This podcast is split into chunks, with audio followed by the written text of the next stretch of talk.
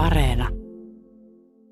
Albertin oli ilmeisesti lähtenyt samassa mielentilassa, missä jotkut kansakunnat pohjustavat diplomaattiensa työtä armeijansa voimannäytöksellä.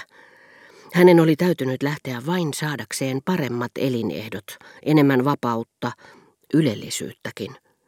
Siinä tapauksessa voiton olisin vienyt minä, jos olisin jaksanut odottaa, odottaa, että hän olisi tullut takaisin omasta tahdostaan, nähdessään, ettei saavuttanutkaan paollaan mitään.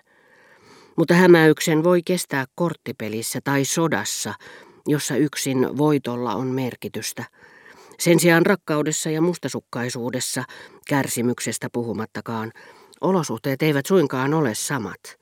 Jos nyt odottaakseni, sinnitelläkseni, antaisin Albertinin pysytellä kaukana minusta päiväkausia, ehkä viikkojakin, tuhoaisin yli vuoden kestäneet ponnisteluni olla päästämättä häntä tunniksikaan vapaaksi.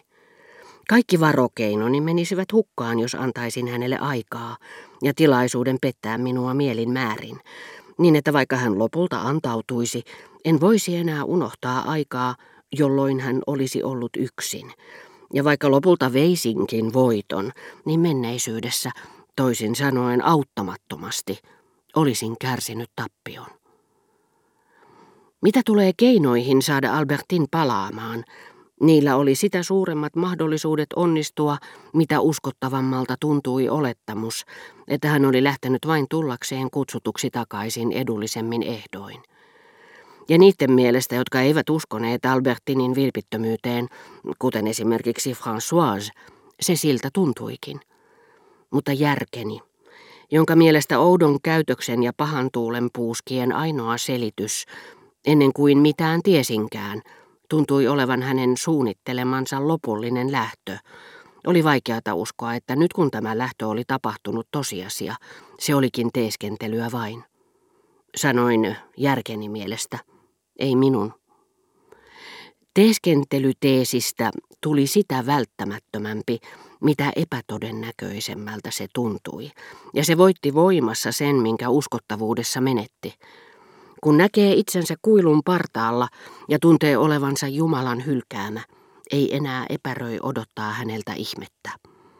Tunnustan, että tässä asiassa olin poliiseista apaattisin, jos kohta myös onnettomin.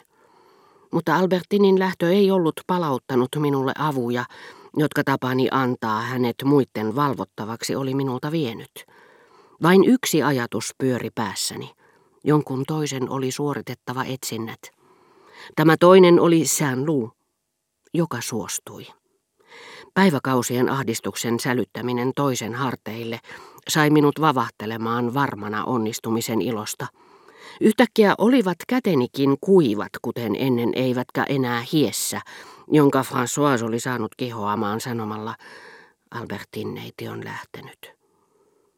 Muistanette, että kun päätin elää yhdessä Albertinin kanssa, jopa naida hänet, Tein sen vain suojellakseni häntä, tietääkseni mitä hän teki, estääkseni häntä sortumasta vanhoihin tapoihinsa neitivän töin kanssa.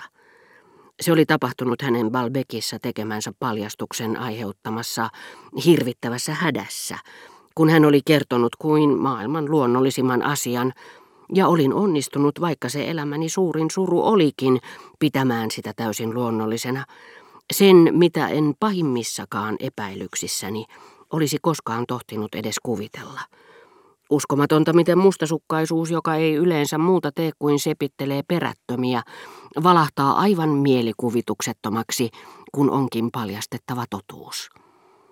Ja tässä rakkaudessa, joka oli syntynyt ennen kaikkea tarpeesta estää Albertinia tekemästä väärin, oli myöhemminkin säilynyt jälkiä sen alkuperästä – hänen seurastaan en paljon piitannut, kun hän vain pystyin estämään tätä pakeniaa lähtemästä, sinne taikka tänne.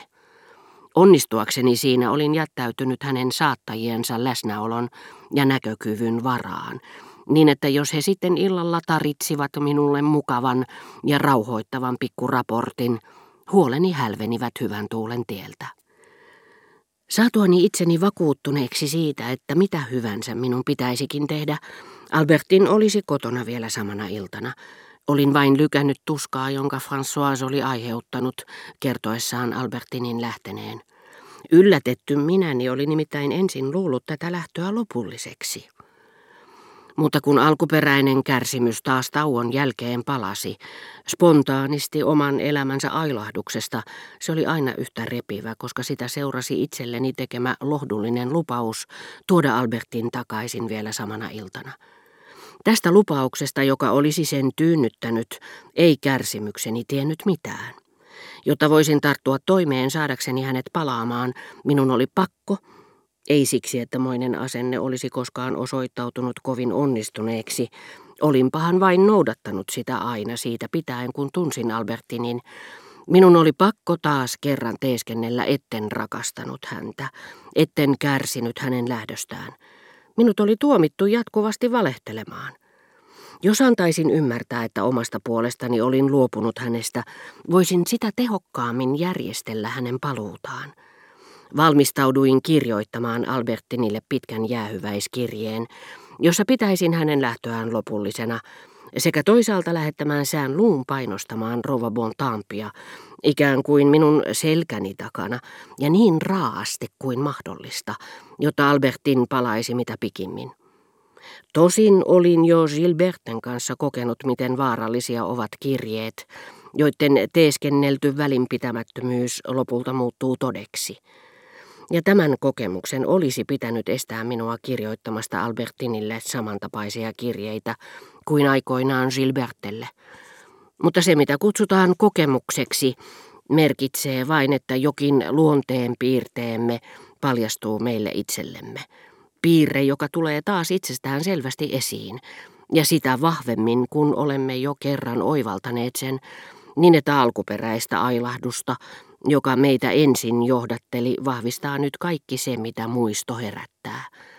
Inhimillinen plagiaatti, jolta on kaikkein vaikein välttyä, kun on kyse yksilöistä, ja kansoistakin, jotka pitävät kiinni virheistään ja raskauttavat niitä, on itsensä plagiointi.